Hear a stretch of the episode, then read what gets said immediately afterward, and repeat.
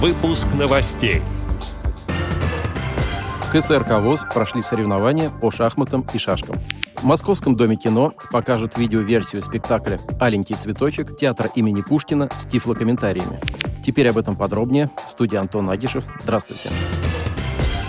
29 мая в 15.00 в Московском доме кино пройдет инклюзивный показ видеоверсии спектакля «Аленький цветочек» театра имени Пушкина с тифлокомментариями и субтитрами для зрителей с ограниченными возможностями по зрению и слуху. Показ организован благотворительным проектом Лидии Андреевой Куинджи, Фондом поддержки науки и искусства «Дом Якоби» и кинокомпанией «Орел. Театральная парапремьера». Мероприятие посвящается победе в Великой Отечественной войне и Дню защиты детей.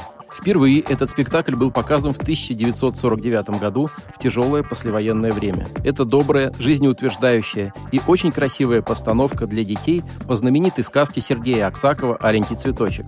Это спектакль о милосердии, о готовности к самопожертвованию, о настоящей любви, которая все переносит и побеждает любое зло. Он внесен в Книгу рекордов России как самый долго идущий спектакль. На этом же просмотре, перед основным показом, зрители смогут увидеть короткометражный игровой фильм «Размышления собаки-поводыря о метро» по стихотворению Ирины Бурмистровой, в котором текст читает актриса Ирина Безрукова, а также анимационный ролик о собаках-поводырях в транспорте. Зарегистрироваться на бесплатный показ можно на сайте домкино.про. В праздничные дни 7 и 10 мая в шахматном клубе КСРК ВОЗ прошли соревнования по шахматам и шашкам среди инвалидов по зрению. Оба турнира были посвящены Дню Победы и собрали в общей сложности 20 участников. В шахматном турнире с абсолютным результатом, победив всех соперников, первое место завоевал Хапров Николай. На втором месте оказался Яшин Андрей, а третье досталось Костюкову Денису.